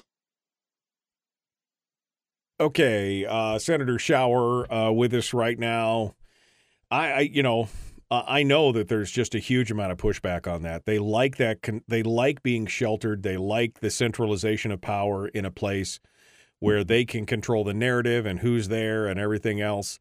Um, it's you know, but eventually it's going to have to move to. It, it, eventually, the session is going to have to move to a place where most of the people can participate. Most of the public can climb into a car and for seventy dollars in gas can drive around back and forth and do that instead of having to spend two or three thousand bucks to fly down there to talk to people. Um, I, I think eventually it has to happen, but it's it's one of the reasons why it's on the charter of changes because I think it's one of the biggest things that we need to do. Well, you, I mean, think of those things, Mike. It's kind of like how they're trying to silence uh, legislators right now. They're not trying to silence Democrats. They're not trying to silence progressives or far leftists. They're only trying to silence conservatives. How are they doing it? Southern Poverty Law Center, which has been designated a domestic terrorist organization by the U.S. federal government in the past, uh, has that offshoot of the Northern Justice Project, which is pro bono, helping certain citizens out there that are well on the left spectrum. Many of them are trolls online all the time um, on just the conservative sites, right? On the conservative legislative sites. So we're seeing all these conservative legislators get sued um, to shut up their social media. Now, why would that be, Mike? Why would that be? Because ultimately, what do they want to do? Do you see the legislative council dominated by the old guard, dominated by Democrats and those that are moderate at best? Um, do you see Ledge Council doing anything to help legislators keep those accounts open so they can communicate more openly and freely with the people? No. Their answer was, well, just don't have one then. Or you're on your own if you do and you get sued. I guarantee you, if they were suing certain older legislators that have been around a long time, or they were suing Democrats, there would be an uproar right now in the Capitol. We need to do something about this and protect each other, and we need to spend state resources. But they're not doing that, Mike, because it's not them. It's the very ones they want silence, they don't want shining the light about what's going on, Juneau. Those are the ones they're allowing to be sued and attacked um, because they want us shut down.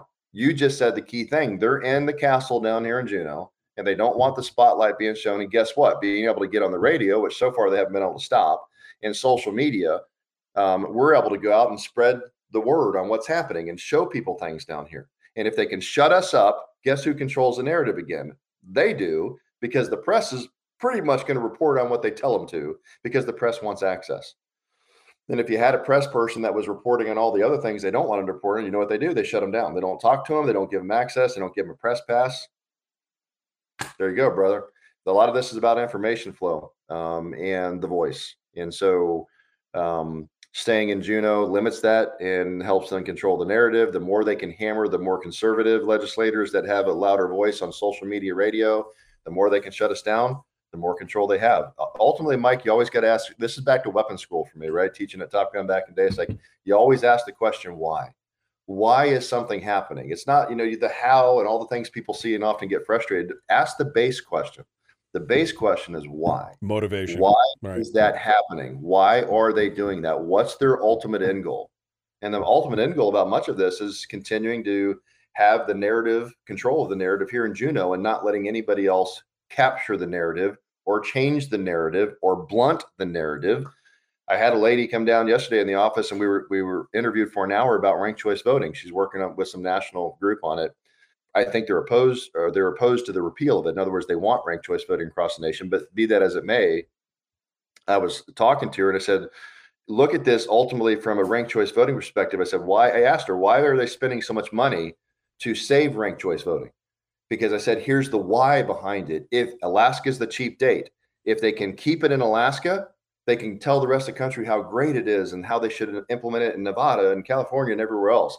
If the people of Alaska, which I believe they would, if it's on the initiative, repeal it, that blunts their narrative and all the money they spend. All of a sudden, people the rest, wait a minute, wait a minute. I thought this was a really good thing, but Alaskans just repealed it.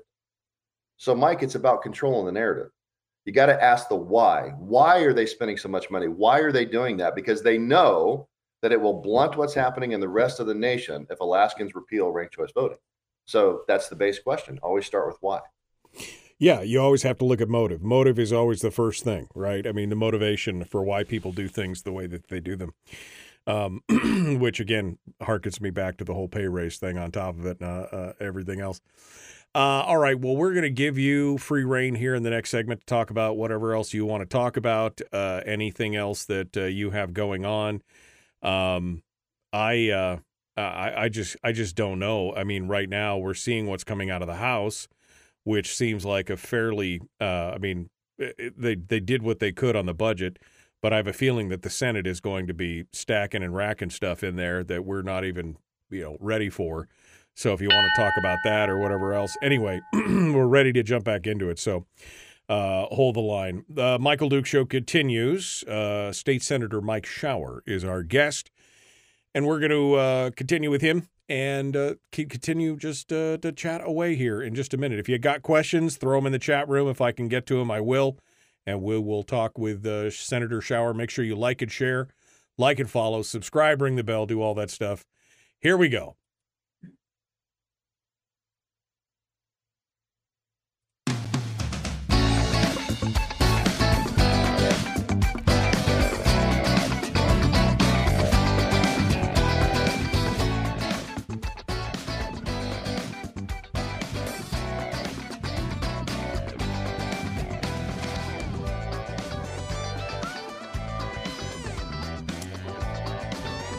All right, one final segment this morning for the show. Uh, State Senator Mike Shower is our guest for the final thoughts on the Shower Hour of Power. Last segment's where I normally just slip the leash and let him talk about whatever he wants to talk about. that could be dangerous, but we're going to do this. More for my political career than anything yeah, else. Yeah, exactly. More dangerous for him than anything else.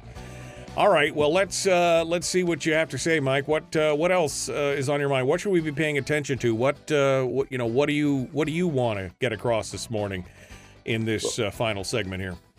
Well, just for a minute or two, then I am going to go and I'm pivot because I know I promised it two weeks ago to do some ejection stories because every once in a while I like to flow some flying stuff into this because it's kind of cool and I know it's different and a lot of people have questions. So I did get one note I wanted, and I'm not going to say who it came from, but it said that the uh, this bill for the blighted tax didn't actually come from Dunbar. It was from an actual Mat-Su politician, elected official, um, and also came from a uh, a Politico down in Anchorage on the Republican side. Both both these guys are Republicans, so that's interesting. I'm not going to say names because I don't want to get into that, but um, it didn't apparently come directly from Dunbar. So fascinating that Republicans are working with a Democrat, a far left Democrat, no less, um, to institute another tax. So that how how we doing on that one?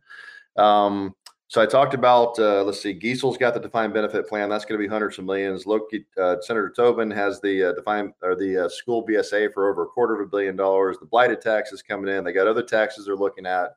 Um, they're heading our way. If unless we have a the good news, Mike, is that unless we see a comprehensive, balanced budget um, fiscal plan, the governor has been pretty straightforward that uh, he's not going to allow anything to pass. In other words, he'll veto anything that's not a complete plan. Um, and it's back to that fiscal policy working group. It's the part. It's the thing that every nobody liked all of it, Mike. And I don't know what else to do to solve this. We're not going to reduce our way out of this with spending. Not with this tax and spend Senate. Not with the current direction of this legislature.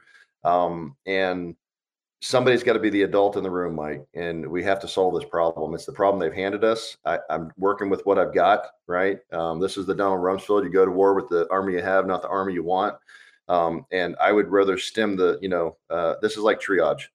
I'd rather stop the bleeding now and get it over with, and um, you know, enact a fiscal policy that's going to be, you know, balance the budget. The key part of that to me is still the spending cap, but you're going to have to do that in the Constitution to make it permanent, just like protecting the permanent fund. Um, and 50-50 is probably the best we're going to do based on the numbers we have so and that's that needs constitutional protection brother both of those and that's a tough lift that's 14 and 27 that's a lot but if the governor will help us and the house seems more on board and we get some democrats that want to see solutions too um, you know it's possible especially if the governor will veto anything else that comes through because the senate really mike the only thing the senate's pushing right now are, is spending and taxes. That's it. Um, they're not pushing the rest of the comprehensive fiscal package to protect stuff so they'll fail just like they have in the past, um, because they're only pushing basically spending and taxes. And the House, at least, is you know like Rep Carpenter, at least, is trying to push the whole fiscal policy. Right. Yes, I taxes were a part of that. A sales tax, I think, about a two percent sales tax, but you know, if you don't bring across enough Democrats with that part, you don't get there. We just continue to arbitrarily take the PFD and spend more. And why I say that fiscal part of it with those things I don't like that we just mentioned is because the spending cap has to be a part of it. And the spending cap is what would prevent us from getting here more in the future. Um, you know, and you still have to deal with, like I said, 125 million or so every year of increased costs for employees. And within a couple years, my chief of staff Naresh and I were talking about yesterday. Within you know about 12 years, Mike, the current GF budget would be taken up by all personnel costs, no services, just personnel costs for state employees. That's before we've increased the BSA. That's before we've increased, you know, gone back to defined benefits for all our state employees. So you see where we are with this, Mike. We're in a very tenuous place. So, anyways, those are things to look out for, and we'll see where it goes. And I'm going to pivot from that to more interesting stories, if that's okay. okay. We can continue next week on it. But I, I did promise people, and I want to, I want to give you some kind of pivot. So, because there's some stories you're like, you're just like, oh my goodness. So we got about eight minutes, I think, right? I can do it. Yeah, about about just under eight minutes. We can we can do others. So there's five I specifically know. These are people I flew with and worked with and knew well and I may not get to all five of them, but I'll tell you a, a couple of them. So first of all, there was one, and I'm not going to say names because I don't know if they would want their names out. But years ago, we were uh, I was on the tarmac at Elmendorf, and there was a red going on, and we had a uh, F-15, F-16. I know both of them, and they they had a midair collision up there, and the F-16 was able with the damage. Its tail went through the nose of the F-15. It was able to go back and land. The F-15, the guy that I knew flying that jet said they they had the midair collision tail basically chopped off the nose of the F-15. So you think the micro, a thousandth of a second, you know, a couple thousandths of a second off, he would have lost his legs. The tail would have cut him off. But when the, the collision happened, he's looking out, and all of a sudden the bam happens, and he looks down and he's looking through his legs, and there's the ground, 35,000 feet below him. The tail cut off the nose of the aircraft right in front of his boots how close do you have to be at a thousand miles an hour of closure before losing your legs and he would have died in that, that collision? But of course the jet kind of goes out of control. He punches out and then parachute lands. You know he tells me the story later. I'm like brother not your day right? And you know so crashing airplane. One of them like i said made it back to base. The f-15 was was lost up there. That was one of those. It's just and that's the thing about a couple of these these ejection stories is how close people came to dying. I certainly know people that have died and, and crashes and didn't make it out to plenty of that. But I wanted to talk about just the more positive ones that you're like, boy, it was not that person's day, right? Right. So there's another one, um, and people do know who that was. They've seen the pictures. There was a Thunderbird F-16 that crashed at Mountain Home uh, Air Force Base in Idaho. Lots of people have seen it because he did the the split S after takeoff, and he's coming downhill. And you see the pictures from the, t- the control tower. They had it, and you see him in his ejection seat with the rocket motors burning, and you can see the F-16 in the background right before it hits. And there's a big fireball as it rolls along the ground. Well, I knew really well the guy that was one of the other Thunderbirds that did the accident investigation board. So we talked later and he told me how it played out. If you see the lipstick camera that's looking at him when he's sitting there, all you can see is the guy with his dark visor down and his hands are up kind of like this, right? You know, one's on the stick, one's on the throttle. He's got the stick full back, the throttle's in his left hand, and he's got it in full afterburner. And so you see, you can see his hand come over twice to the center here where the ejection handle is on the seat in the F 16. And then his hand goes back to the throttle and then it comes back and he pulls the ejection handle and out he goes. And the guy that ran the accident investigation board told me he had about a 0.25 second window that he ejected in to survive. And had he pulled the handle the first time he put his hand over there, his downward velocity was so fast that he would have come out. The seat couldn't have overcome it and he would have smashed on the ground. It would have killed him. Had he delayed more than that 0.25 seconds the second time he put his hand over and pulled the handle, he would have been um, in the fireball, right? Would have impacted the ground in the fireball. He would have died. He punched out with that delay for whatever reason, and he doesn't know why he did it. He just delayed um, in a 0.25 second window that the seat, the velocity of the seat going up, almost perfectly matched the velocity of the aircraft coming down. So when he came out, he essentially went across the ground sideways. The parachute came out, acted like a drag chute, and stopped him. And he hit the ground, rolled, stood up with the fireball in front of them, going, "Not my day." Right? That's number two. So here's the third one as we're moving on. So an F 22 crashed at Nellis back in December of 2004. Um, this guy I knew flew with before at, at, the weapons school. And he took off, and the aircraft had a flight control anomaly. It was it was a known thing. They were replacing the parts and pieces. He had to turn back in. There's a long story behind it, but the short version is he went back out to the runway to take off. The jet flight controls, the, the, the triple redundant flight controls were not set in the world for where they are. So when the jet took off and broke ground and the, and the squat switches from the tires as he went to put the gear up, the jet goes, I don't know where I'm at. So when he's moving the flight controls, it's just like, woohoo, you know, it's just loose and doesn't have any idea to, to manipulate the flight controls. So as he takes off and breaks ground and starts to pull the nose up, the jet starts to roll to the right. I mean, like, you know, like 30 feet off the ground. He's like, whoa, he, he goes full afterburner and puts the stick hard left and the jet kind of starts, then starts a very rapid roll to the left and he he can't control it as the jet starts to roll the left. He goes full stick right, and nobody's home. And he's like, so you have a fraction of a second to make the decision, right? And who wants to crash a two hundred million dollar airplane, right?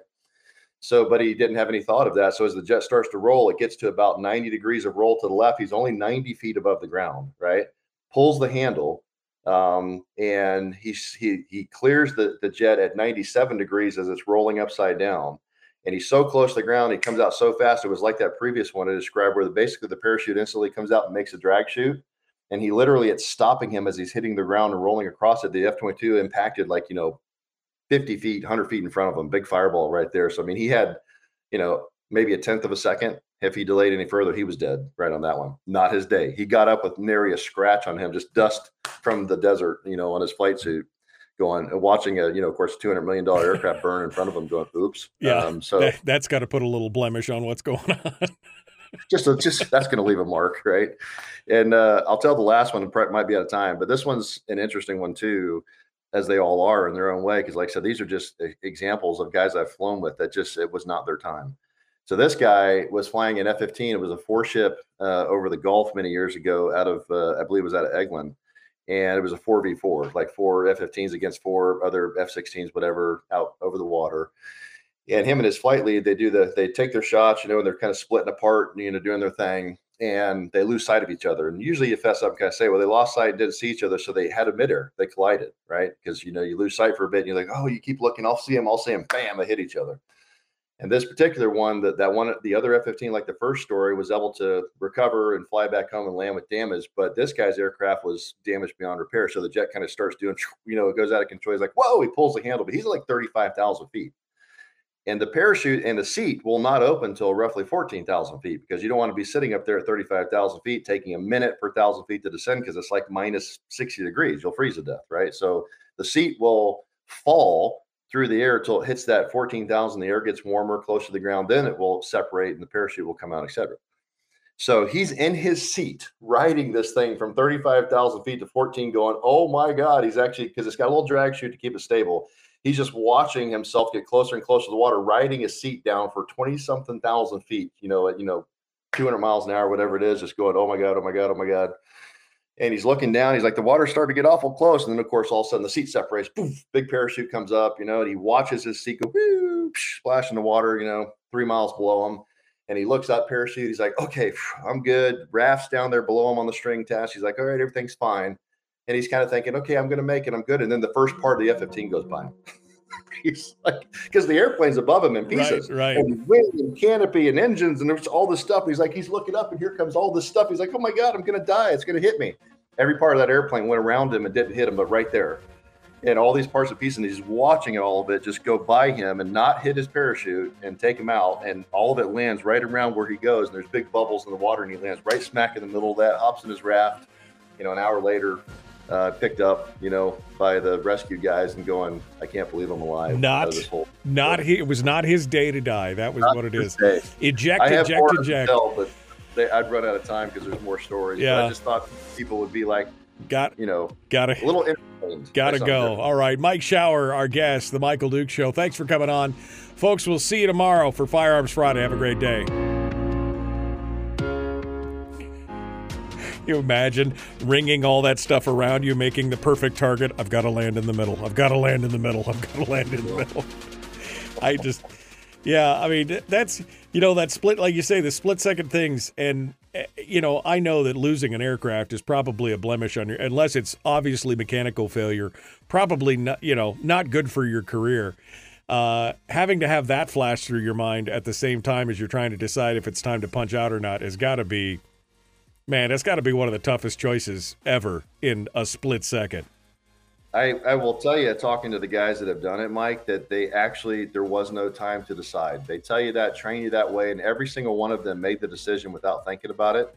I think because if you, if this is the Top Gun thing, I, you know, I didn't have time to think up there. If you think you're dead, you know, blah blah blah, you know, whatever. That's Hollywood. But the reality is, when the time comes, you got to pull the handle, or you're going to die. You, there's no time. And every one of those guys made the unconscious decision to eject before they got there, which I think goes through all of our minds in training. And not one of them um, even flinched when the time came. So I hear what you're saying. I think that what you're saying happens after the event. When you go, oh my God, I crashed Right. a two hundred million dollar airplane. You know what's going to happen? to Make every one of those guys, I think, moved up by the way in their career standard, right?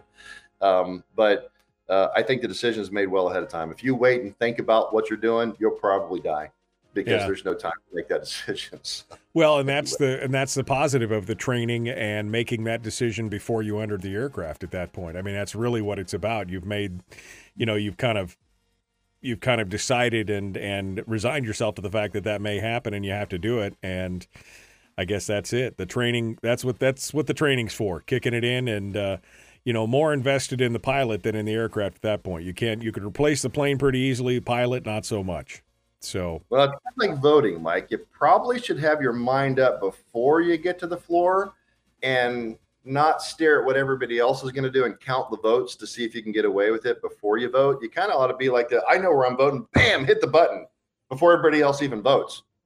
That's somebody that's confident in their vote, and knows what they're doing, not playing politics. But we don't always see that. Yeah, well, that's true. Uh, we're, it's always true. It's fascinating stories, though. I mean, You should write a book. You should write a book titled "Eject, A lot Eject, more where that Eject." Yeah, that'll be it. Uh, Mike Shower, our guest for today. Thank you, my friend, for coming on board. It's good to see you. Uh, are we doing this next week or? Wednesday, I hope. Or anything else. Yes. I'll just start calling you at midnight and making sure that you're going to be ready to go. Call me about eight o'clock the night before to remind me, and I'll make sure I'm there this time. Yeah. I should know. It'll be good. All right. Well, Mike Shower, our guest. Thank you, my friend. Good to talk with you. All right, we'll see you later. All right, folks, we're out of time for today. We got more coming up uh, tomorrow with Firearms Friday. Appreciate you coming on board and joining us. We will see you tomorrow. Have a great day.